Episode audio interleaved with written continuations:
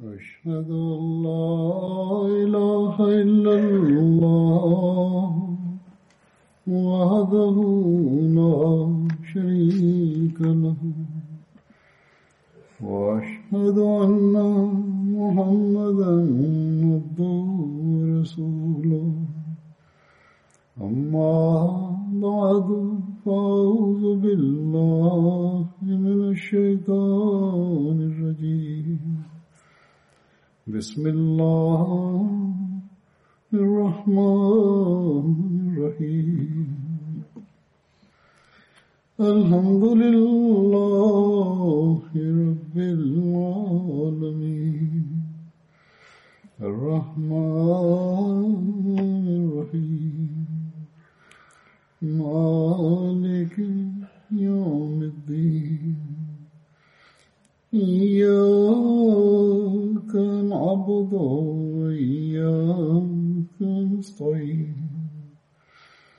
اهدنا الصراط المستقيم.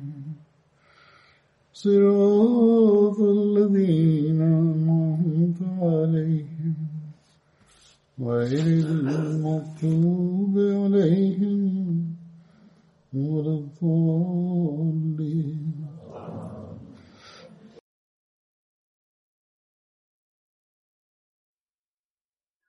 Bismillahi rahmani rahim halifa mtukufu ayadhahullah taala bin aziz anasema leo nitaeleza kuhusu hadrat halal.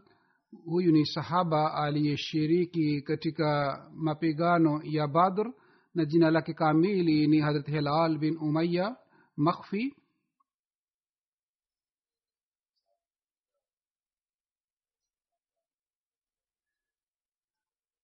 na alikuwa kutoka katika familia ya banu wakif na baba yake alikuwa anaitwa umaya bin amir na mama yake alikuwa anaitwa umesa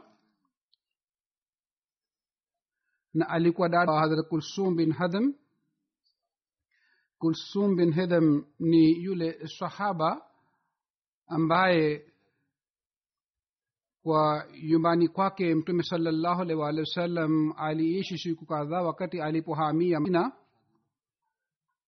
Na katika riwaya imeelezwa kwamba hadrat hilal bin umaya aliua wanawake wawili na mama yake mo, mke wake mmoja alikuwa anaitwa malaika.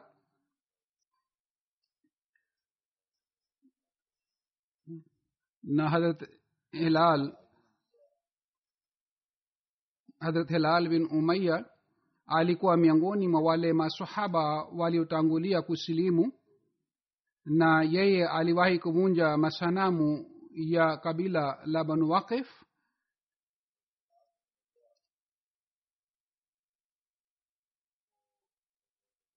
Harat hilal bin umaya alipata bahati ya kushiriki katika badr ohodh na vilevile vile katika mapigano yote pamoja na mtume muhammad salllahu alaihi wasallam lakini yeye hakuweza kushiriki katika katika vita ya tabuk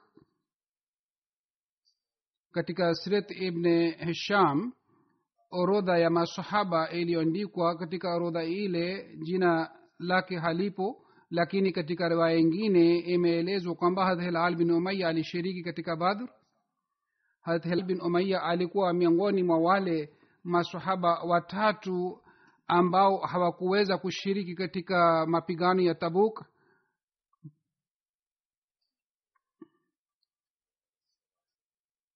Na kuhusu masahaba watatu ambao hawakuweza kushiriki katika mapigano ya tabuk kuhusu masahaba hawa aya ilishuka ndani ya qurani tukufu na masahaba hawa watatu ambao hawakuweza kushiriki katika mapigano ya tabu walikuwa ka bin malik morara bin morara na vile vile hilal bin umaya kuhusu hawa masahaba wote watatu mwenyezi mungu aliteremsha aya katika qurani tukufu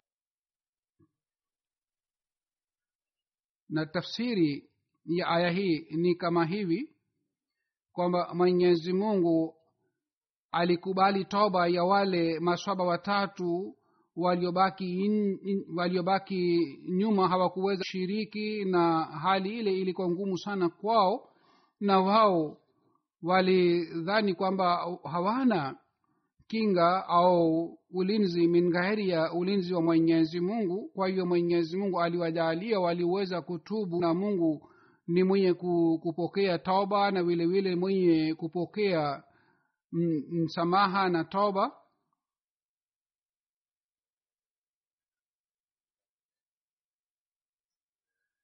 Katika kitabu kitwacho bukhari katika kitabu hiki riwaya hii imeelezwa vizuri sana ambamo imeelezwa habari ya masahaba watatu ambao hawakuweza kupata bahati ya kushiriki katika tabuk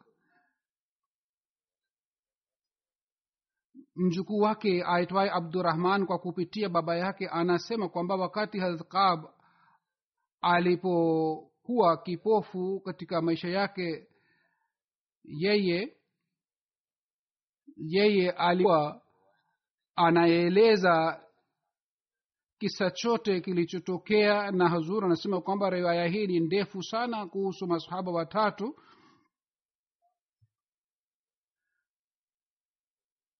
katika riwaya hii habari ya hilal bin umaya pia imeelezwa na katika riwaya ile yeye anasema kwamba nilimsikia hadka bin malik alikuwa anaeleza tukio hili wakati alipobaki nyuma pamoja na wenzake wengine. Hadrat qab akasema kwamba mimi nilipata bahati ya kushiriki katika mapigano yote pamoja na mtume muhammad saa salam isipokuwa sikuweza kushiriki katika tabuk katika badr pia nilibaki nyuma. Lakini mtume saa salam hakunikasirikia kwa sababu mtume saa salam hakumkasirikia mtu yeyote aliyebaki nyuma hakuweza kushiriki katika badr kwa sababu mtume waalihi wasallam hakuenda kwa ajili ya kupigana na makafiri bali alienda kwa ajili ya kuwazuia makafiri. Lakini kwa bahati ikatokea kwamba mapigano yakotokea kule na mtume saa salam hakuwakasirikia wale masahaba waliobaki nyuma hawakuweza kushiriki katika badr. Kwa hiyo mtume saa salam pia hakunikasirikia kwa sababu ya kuto kushiriki katika badr. Lakini ana e, anasema zaidi kwamba wakati sisi tulipoahidi wakati tulipokuwa pamoja na mtume salallahu alih waalihi wasallam katika sehemu ya akba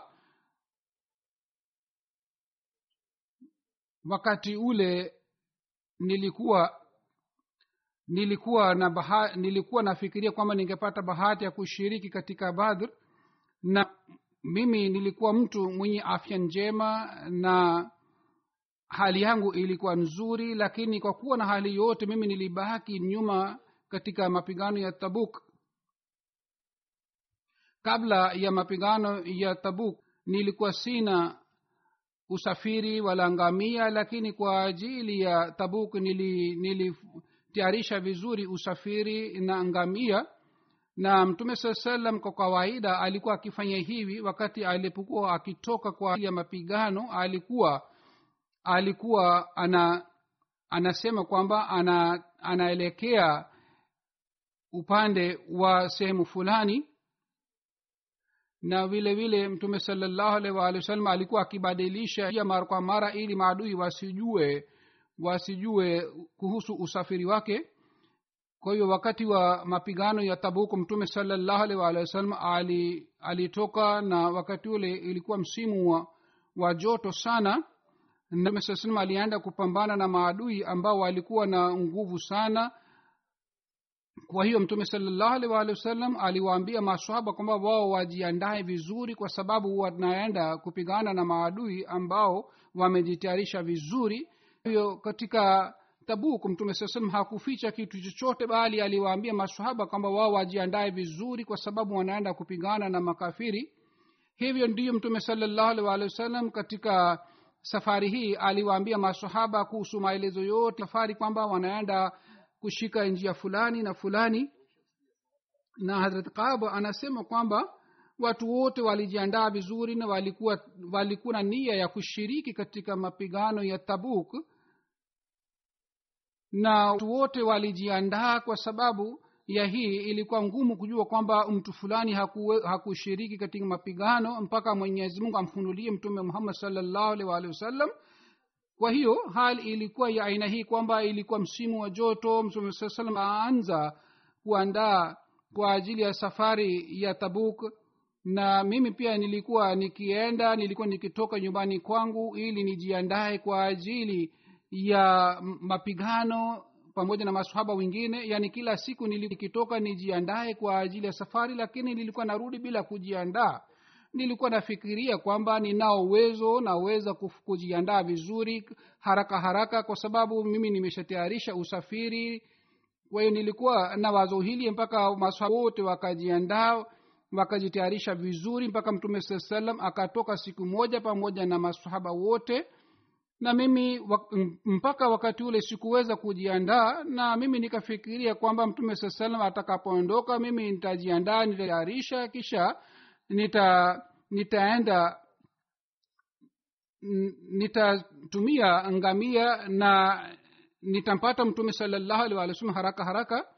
Kwa hiyo kesho yake hivi mimi nikajifikiria nikajifikiria nitajiandaa lakini sikujiandaa. Kwa hiyo siku ya tatu nikatoka kwa nia hii kwamba nijiandae kwa ajili ya safari lakini sikuweza kuamua na sikuweza kujiandaa kujitayarisha. Hali hii iliendelea mpaka mtume saa salam pamoja na maswahaba zake akaenda mbali sana. Na mimi nilikuwa na nia hii kwamba mimi nitampata mtume saa salam na masahaba zake lakini kwa bahati mbaya sikuweza kufanya hivi sikuweza kujiandaa. Mtume salallahu alih walih wa sallam alipotoka kwa ajili ya mapigano ya tabuk nilipokuwa nitoka nje nilikuwa simpati mtu yeyote aliyebaki isipokuwa wale tu ambao ni wanafiki tu yaani watu wote masababu wote walitoka pamoja na mtume salallahu alih wa wasallam isipokuwa watu wachache tu walibaki ambao kuhusu hawa watu wali, watu walikuwa wanadhani kwamba ni wanafiki au walikuwa wenye imani dhaifu min ghairi au watu wengine ambao walikuwa walemavu waliobaki pengine watu wote waliondoka pamoja na mtume salallahu alehi wasallam.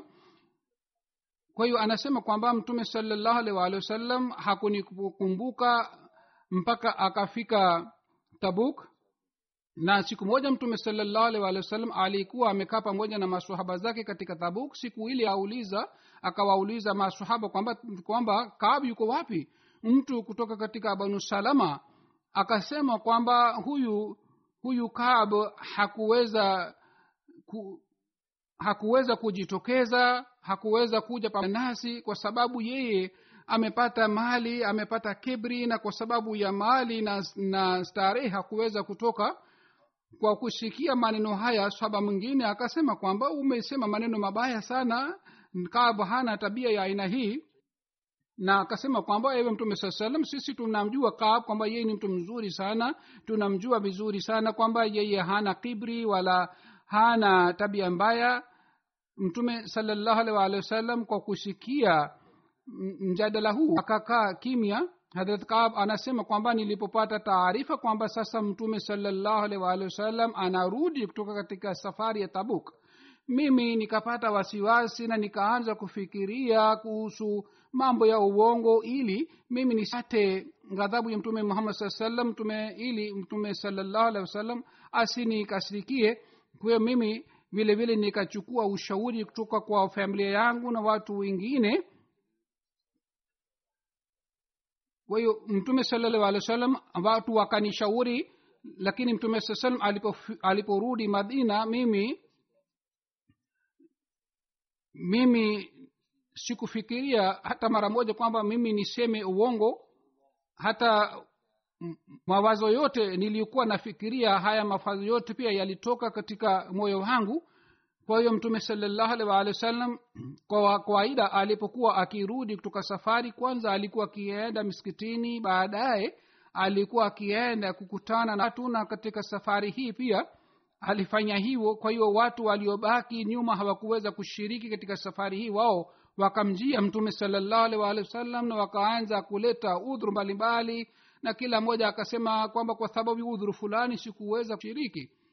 Na watu hawa ambao hawakuweza kushiriki idadi yao ilikuwa thamanini na hawa wote walikuwa wanakula kiapo cha mwenyezi mungu kwamba hawakuweza kushiriki kwa sababu udhuru fulani na fulani. Mtume saa salam akakubali udhuru wao na akapokea baiati yao mara ya tena na akawaambia wafanye toba na na akasema kwamba mambo yao ni juu ya mwenyezi mungu mimi nakubali yoyote wanayosema.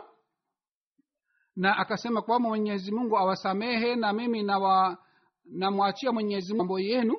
Hadhkab anasema kwamba baadaye mimi nilimjia mtume salllahu alaihi waalihi wasallam nilipomsalimia mtume salllahu alaihi waalihi wasallam akafanya tabasamu sawa na yule mtu ambaye anakuwa anamkasirikia yaani aliniona ka hali hii kama amenikasirikia. Kisha baadaye mtume salallahu alaihi walih wasallam akasema njoo mbele. Nika nikaja karibu naye na nikakaa karibu naye na akaniuliza kwamba kwa sababu gani ulibaki nyuma? Kwa nini hukutoka pamoja nasi? Je hukunungamia kwa ajili ya safari? Mimi nikasema ndio wallahi mtume salallahu alaihi waalihi wasallam mimi nilinunua safari. Mimi ikiwa ningekuwa nimekaa na mtu wa dunia basi mimi ningeleta udhuru ili yule asinikasirikie kwa sababu mimi naweza kuzungumza na kuleta udhuru mzuri. Lakini sasa kwa sababu wewe ni mtume wa mwenyezi mungu na mimi najua kwamba ikiwa mimi nasema uongo mbele yako hata kwa sababu ya uongo ule una unaniridhia lakini mwenyezi mungu atanikasirikia yani mimi kwa kuleta udhuru naweza kukufurahisha lakini mimi najua kwamba mungu atanikasirikia na mungu baadaye atakufunulia na utajua kwamba mimi nimesema uongo. Vile vile akasema kwamba ikiwa mimi nakwambia ukweli na kwa sababu ya ukweli huu ikiwa unanikasirikia basi mimi nategemea mungu atanisamehe. Yani huenda wewe utanikasirikia kwa sababu ya kusema kweli lakini mimi nategemea mungu atanisamehe kwa sababu kusema kweli.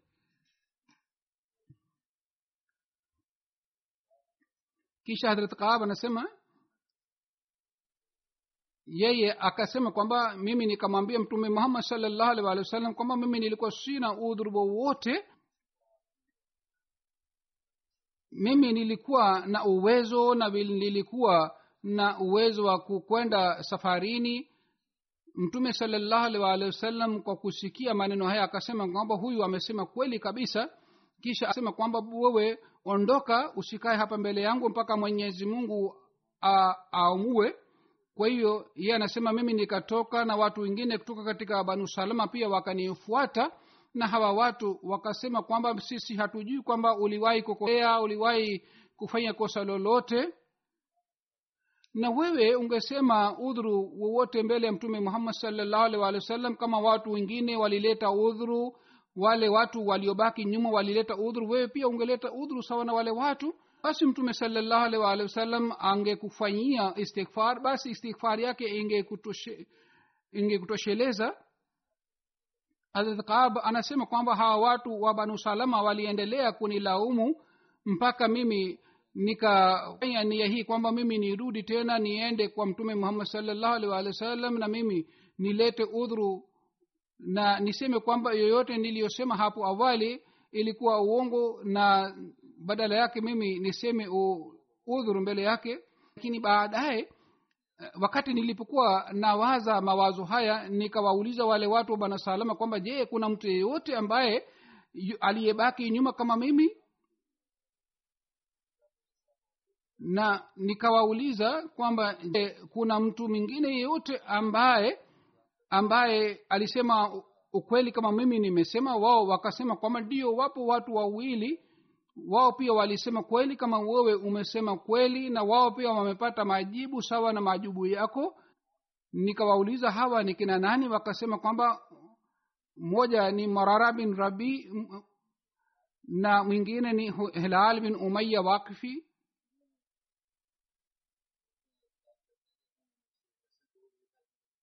hazkab anasema kwamba waliponiambia kuhusu masahaba wawili basi hawa walikuwa mfano mzuri kwangu kwa sababu waliwahi kushiriki katika mapigano ya badr wakati wale watu waliponitajia majina ya hawa wawili. Nikawafuata na nikawaendea. Na wakati wale, wale watu waliponiambia kuhusu hawa watu wawili mimi nikawa na yakini kwamba hawa watu ni watu wenye kusema ukweli na mimi nitakuwa pamoja nao na sitaleta udhuru wote mbele ya mtume muhammad salllahu alih waalihi wasallam. Kwa hivyo harat kaab anasema kwamba hivi yeye akaenda nyumbani kwake na baadaye mtume muhammad salllahu alih walih wasallam aliambia masahaba waislamu wote kwamba wao wasiongee na hawa masahaba watatu. Kwa hiyo waislamu walianza walianza kujiepusha na walikuwa hawataki kuonga nasi na wao walikuwa wakikutana nasi kama wao hawatutambui. Na hata mimi nilianza kufikiria kwamba ardhi hii imekuwa kama ni ardhi mpya na nilikuwa nafikiria kwamba hakuna mtu yeyote ambaye ananijua. Hata ule mji pia ulionekana kama sio mji ambapo nilikuwa nakana watu walikuwa wananijua. Mimi nilianza kujihisi kwamba mimi nimebaki peke, nimebaki peke yangu kwa sababu watu watu hawataki kuongea nami na kuwasiliana nami. Anasema katika hali hii tuliendelea kukaa siku hamsini na wenzangu wengine wawili yani hadrat hilal bin umaya na murara bin rabii hawa wote wawili pia wao waliona haya sana baada ya tukio hili na hali yao ilikuwa ya aina hii kwamba walianza kukaa nyumbani kwao na walikuwa wanalia kila siku kwa sababu ya tukio hili. Hilal bin umaya hasusan alikuwa anakaa nyumbani alikuwa hatoki nje kwa sababu ya kuwa na haya na majuto. Na hilal anasema kwamba mimi nilikuwa hadhkab anasema mimi nilikuwa na nguvu na uwezo na nilikuwa bado kijana nilikuwa nikitoka na nilikuwa sikai nyumbani sawa na hilal bin umaya na sawa na mrara bin rabii mimi nilikuwa nikitoka nje na nilikuwa nikishiriki katika swala nilikuwa nikienda sokoni lakini nilipokuwa natoka nje hakuna yeyote ambaye alikuwa akiongea nasi. Mimi nilikuwa nikimwendea mtume salallahu wasallam. Kule pia nilikuwa nikikaa katika hafla ya mtume saa salam na nilikuwa nikimsalimia mtume salallahu alaihi wasallam. Alikuwa alipokuwa anakaa pamoja na mtume uh, pamoja na masahaba zake na nilikuwa nikimwona mtume saa salam je amejibu uh, salamu zangu au vipi? Hata wakati wa swala pia nilikuwa nikimwona mtume muhammad salllahu waalihi wasallam baadhi wakati mtume saa salam alikuwa akiniona lakini nilipokuwa nikimwona alikuwa akigeuza uso wake upande mwingine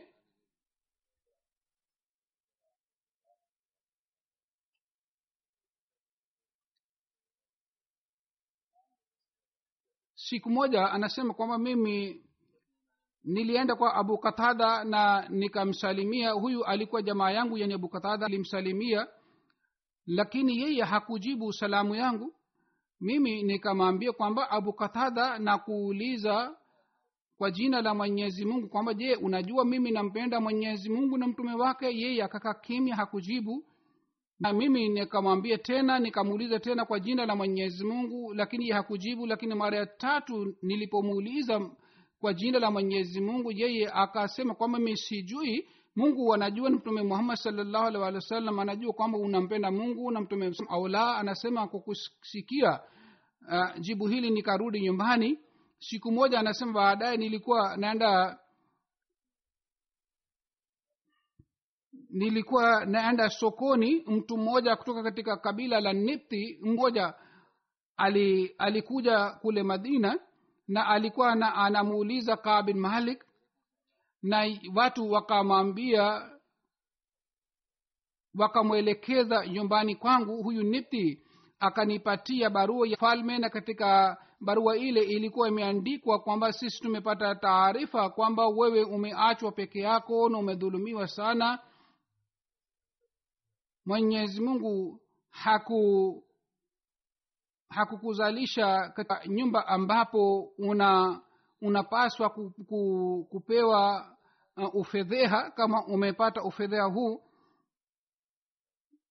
Kwa hiyo anasema nikasoma barua hii lakini nikachoma barua na anasema kwamba siku hamsini ilipopita mtu mmoja nikakuta ananijia na akasema kwamba mtume muhammad salllahu alih walih wasallam anasema kwamba utengane na mke wako.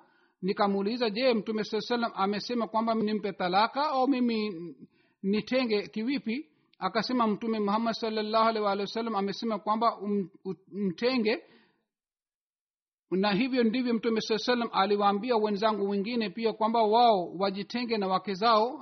Anasema mimi nikamwambia mke wangu kwamba yeye aende kwa wazazi wake akae kule kwa sababu mtume saa salam ameniamuru kwamba nijitenge kwake.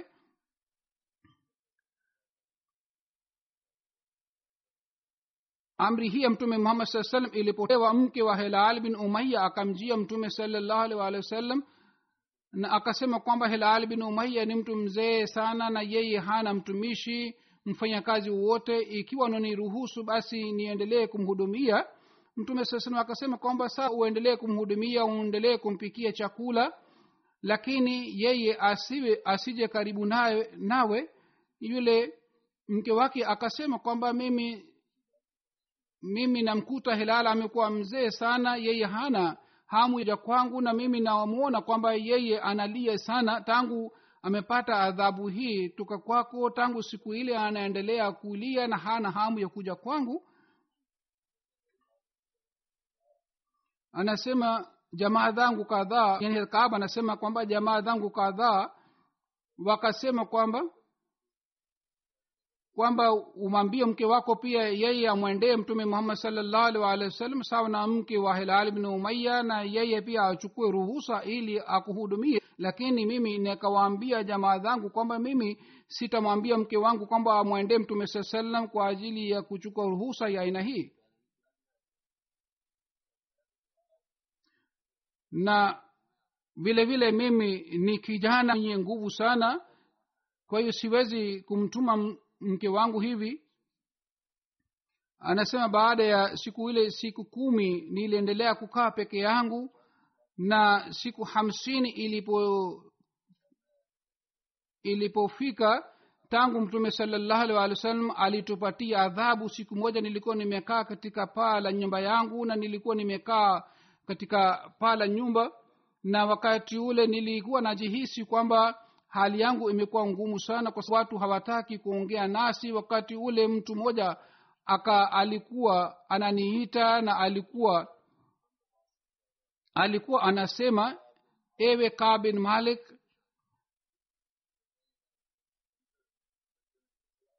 upate habari njema na kwa kusikia sauti yake mimi mara moja nikaanza kusujudu kwa sababu nilipata uh, wazo na nilipata imani kwamba mwenyezi mungu ametusamehe.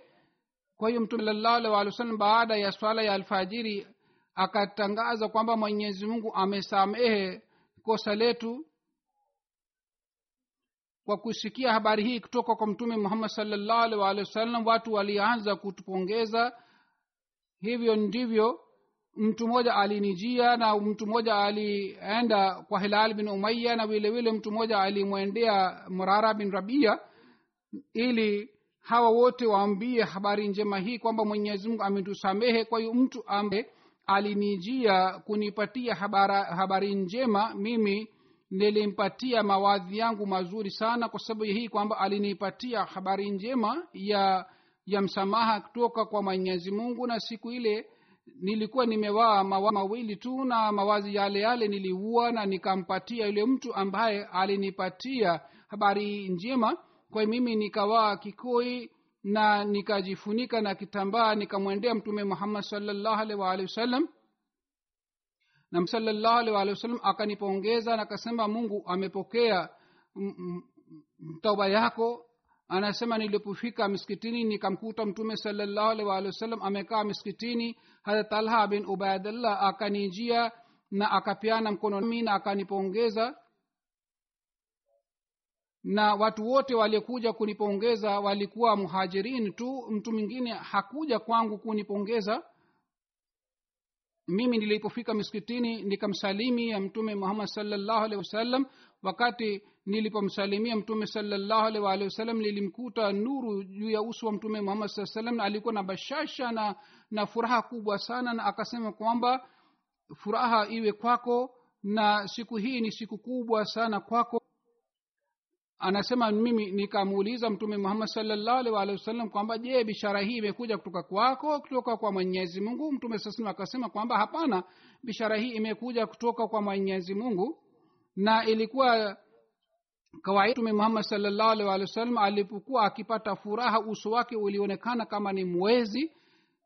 Kwa hiyo anasema mimi nilipokaa mbele ya mtume muhammad salllahu alih nika nikasema ewe mtume muhammad salllahu alih kwa sababu ya ishara hii mimi natoa mali yangu yote katika dini ya mwenyezi mungu mtume salllahu alih akasema kwamba lazima ubakishe ubaki na, na mali fulani katika mali yako nikasema mimi nitabaki mali ile ambayo ipo katika sehemu ya khaibar na vile vile anasema nikamwambia mtume muhammad salllahu alih walih wasallam kwamba kwa sababu ya bishara hii kubwa sana mimi nataka nitoe mali yangu yote katika njia ya mwenyezi mungu na vile vile naahidi kwamba katika maisha yangu yote nitasema kweli daima dawamu.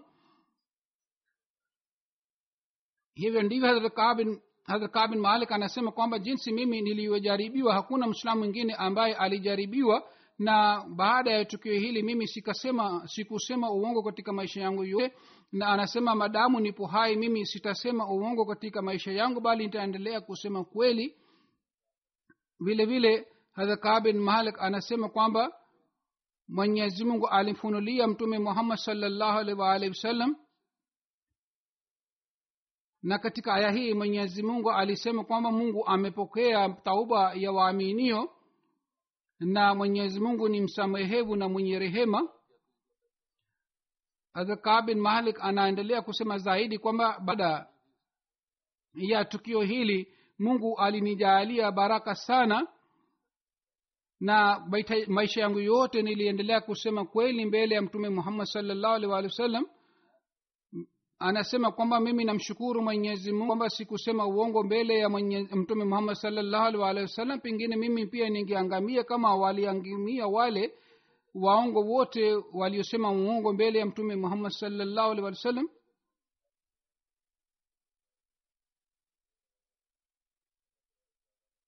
Mwenyezi mungu ametumia maneno makali kuhusu waongo na mungu alisema ndani ya qurani tukufu kwamba mtakaporudi kwao wao watasema maneno watatoa udhuru kwa, kwa jina mwenyezi mungu ilhali wao ni waongo. Kwa hiyo mungu alinijalia kwamba mimi sipo pamoja na hawa watu waliosema uongo. Mimi sipo pamoja na wale watu ambao walileta udhuru ya uongo na mtume salallahu alih wasallam baadaye ali aliwaambia wafanye bayet maria tena na sisi watu watatu tulisema kweli kuhusu sisi mwenyezi mungu alisema waala salasati lazina khulifu. Ya hii ilishuka kuhusu sisi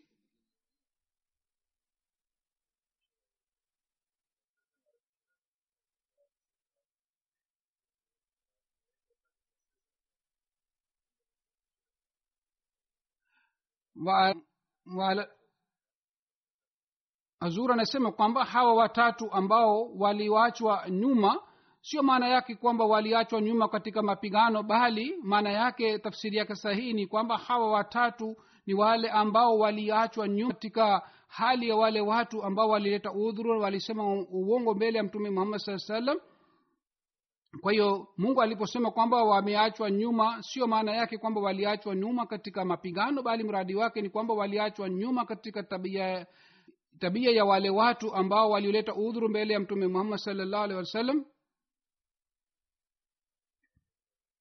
Harat hilal bin umaya katika wakati wa amir muawia aliaga dunia alifariki dunia. Kuhusu tabuk kuna maelezo maelezo mengine.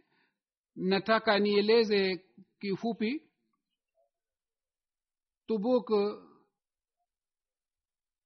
ni karibu na madina na watu walikuwa wakipita mji huu wakati walipokuwa wakienda kwa ajili ya kufanya biashara.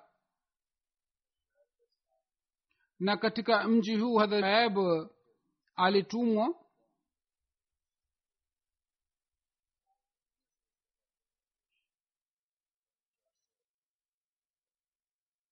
na mji huu ni takriban maili miatu sabini na tano kutoka madina. Na tabuki inaitwa jaishul usra yani mapigano yenye shida na taabu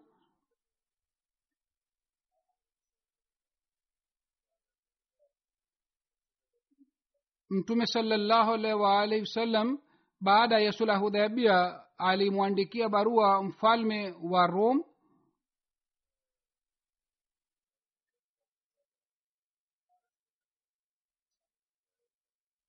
Na mtume muhammad salllahu alih walihi wasallam alituma barua yake kwa haris aliyekuwa gavana wa mfalme wa rome na yeye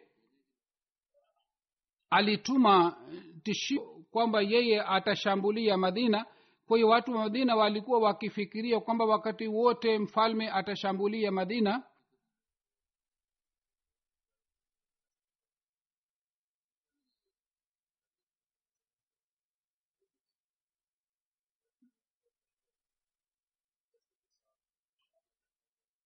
Mtume salllahu alaihi waalihi wasallam alipata taarifa kwa kupitia kabila la nipti ambalo lilikuwa likifanya biashara kwamba watu wa mfalme wa rum wamejumuika sehemu fulani.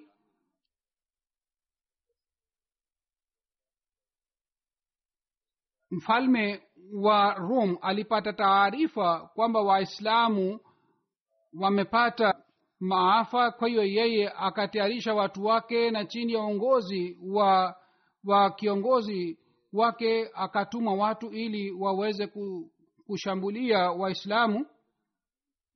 Mtume waalihi wasallam alipopata taarifa hii kwamba hawa maadui wamejumuika wakati ule waislamu walikuwa hawana nguvu sana lakini mtume muhammad waalihi wasallam aliwaambia masahaba kwamba wao wajiandae vizuri na hata wali aliwaambia masahaba kwamba wataenda upande gani yani aliwatangazia kwamba watashika njia gani katika safari hii ili wajiandae vizuri mtume salallahu alaihi waalihi wasallam alipotangaza kwa ajili ya matayarisho basi maswahaba wakaanza kujitayarisha na kujiandaa wale maswahaba ambao walikuwa na uwezo basi walikuwa wanajiandaa vizuri.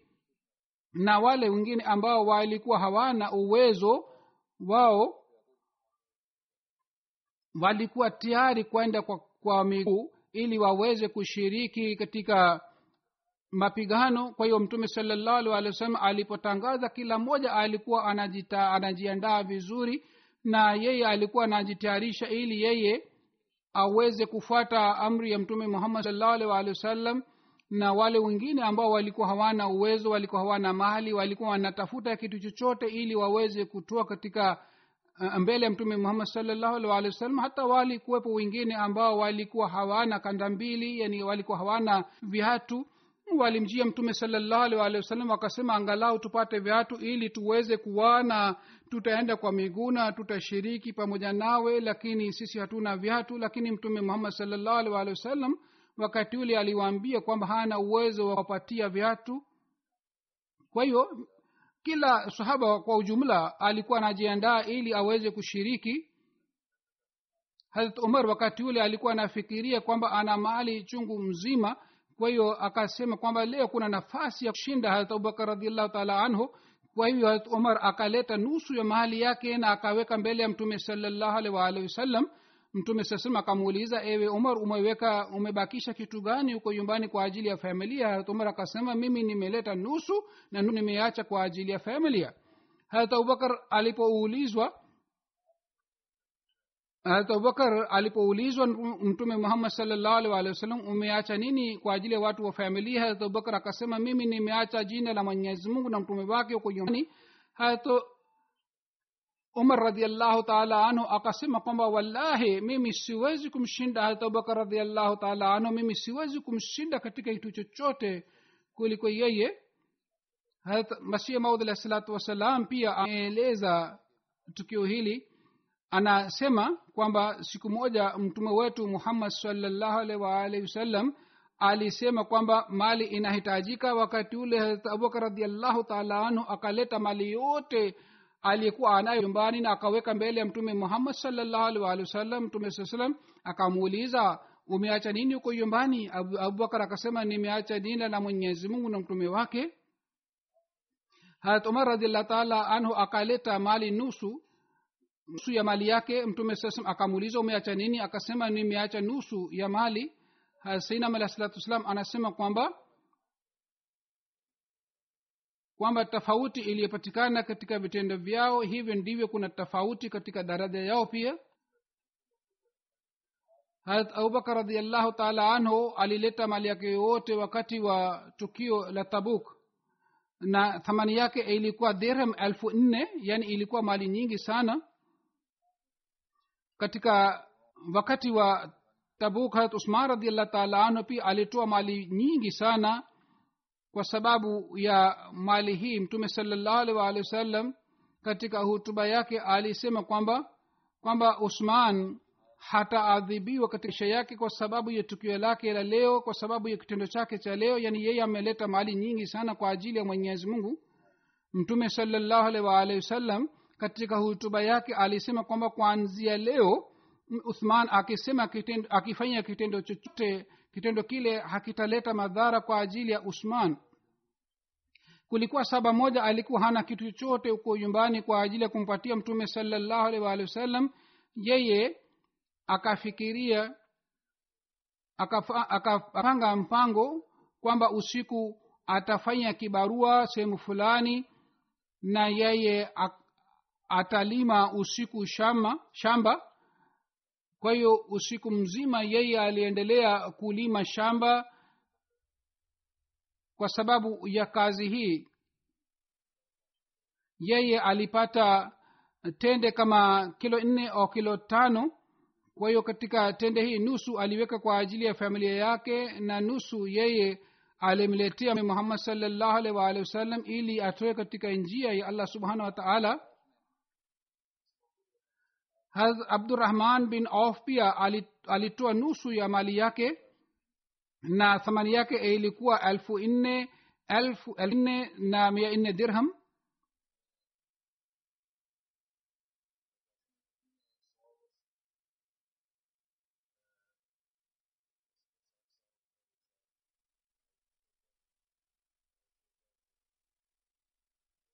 harat asim bin adi pia alitoa mali nyingi sana. Na wakati alipotoa mali nyingi sana wanafiki wakasema kwamba kitendo chake ni kwa ajili ya kuonyesha watu wengine kwa sababu ya hii.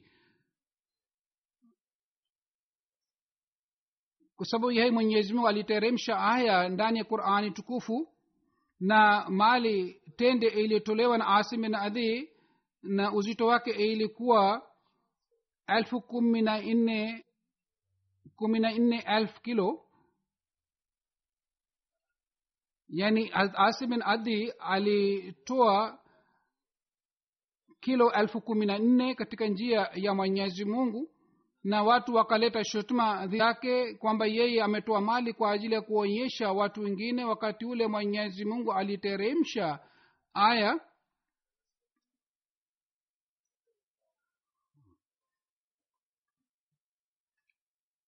na tafsiri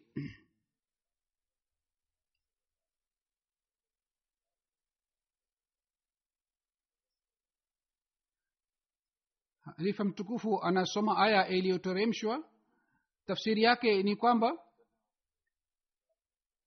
wale watu ambao wanaleta shutuma dhidi ya watoaji hawa ni watu ambao wanafanya dhihaka mwenyezi mungu atawajibu kwa sababu ya dhihaka yao na mwenyezi mungu atawaadhibu yani mungu atawaadhibu hawa wanafiki ambao wanaleta shutuma dhidi ya hawa watuaji. Hazur anasema mimi nimeeleza mambo haya yote kuhusu hilal bin umaya kuna maelezo yake zaidi inshallah katika ijumaa ija nitaeleza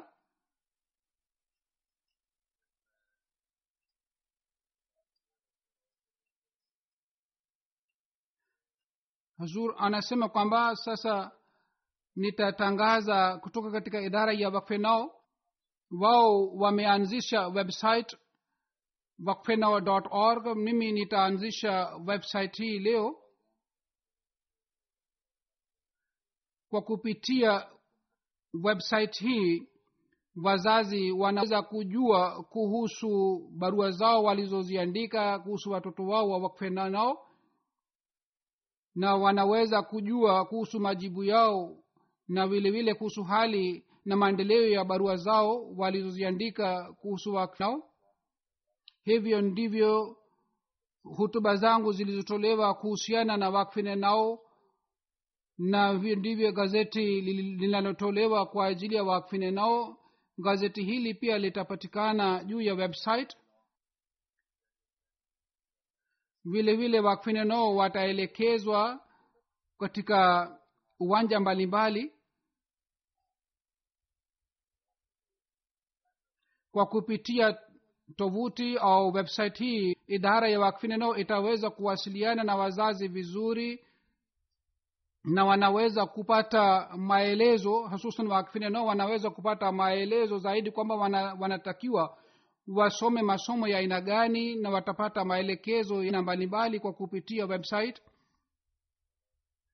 Hivyo ndivyo baadhi wakati waakfine nao waliouliza maswali katika vipindi mbalimbali. Majibu yao pia yatakuwepo katika website hii. Na maelezo pia yatapatikana ili wazazi waweze kuwasiliana na idara ya wakfine nao na picha za hafla mbalimbali na vikao vikao mbalimbali pia zitapatikana. Kwa hiyo wakfine nao na wazazi wa wakfine nao wapate faida kwa kupitia website hii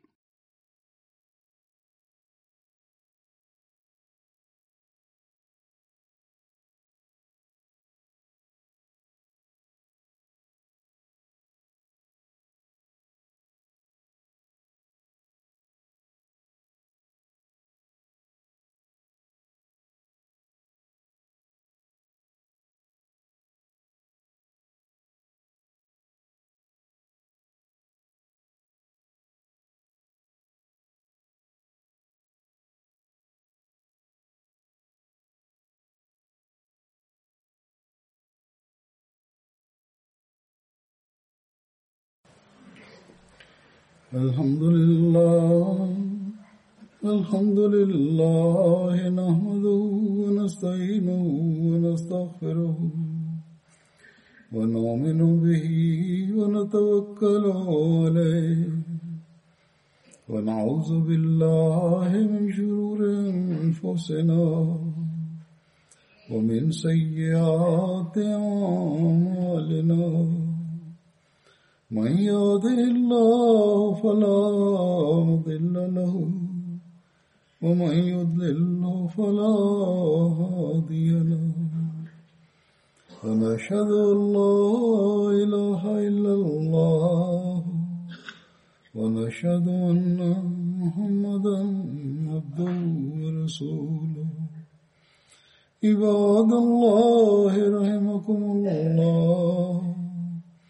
إن الله يأمر بالعدل واللسان وإيتاء ذي القربى وينهى عن الفحشاء والمنكر والبغي يعظكم لعلكم تذكرون اذكروا الله يذكركم وادعوه يستجب لكم ولذكر الله أكبر.